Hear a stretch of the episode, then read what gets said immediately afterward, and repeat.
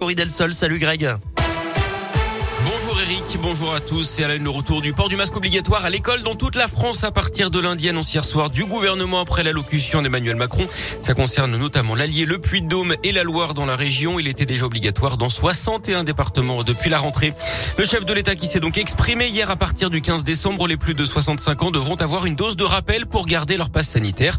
La campagne de rappel sera également ouverte aux 50-64 ans dès le début décembre.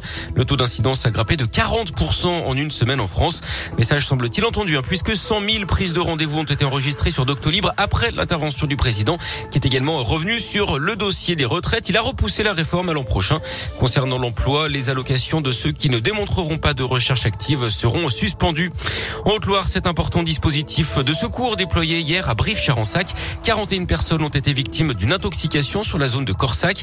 Il pourrait s'agir d'une odeur de solvant ou de peinture provenant des égouts d'après les pompiers. Toutes les victimes sont des élèves et des enseignants d'une école d'esthétique.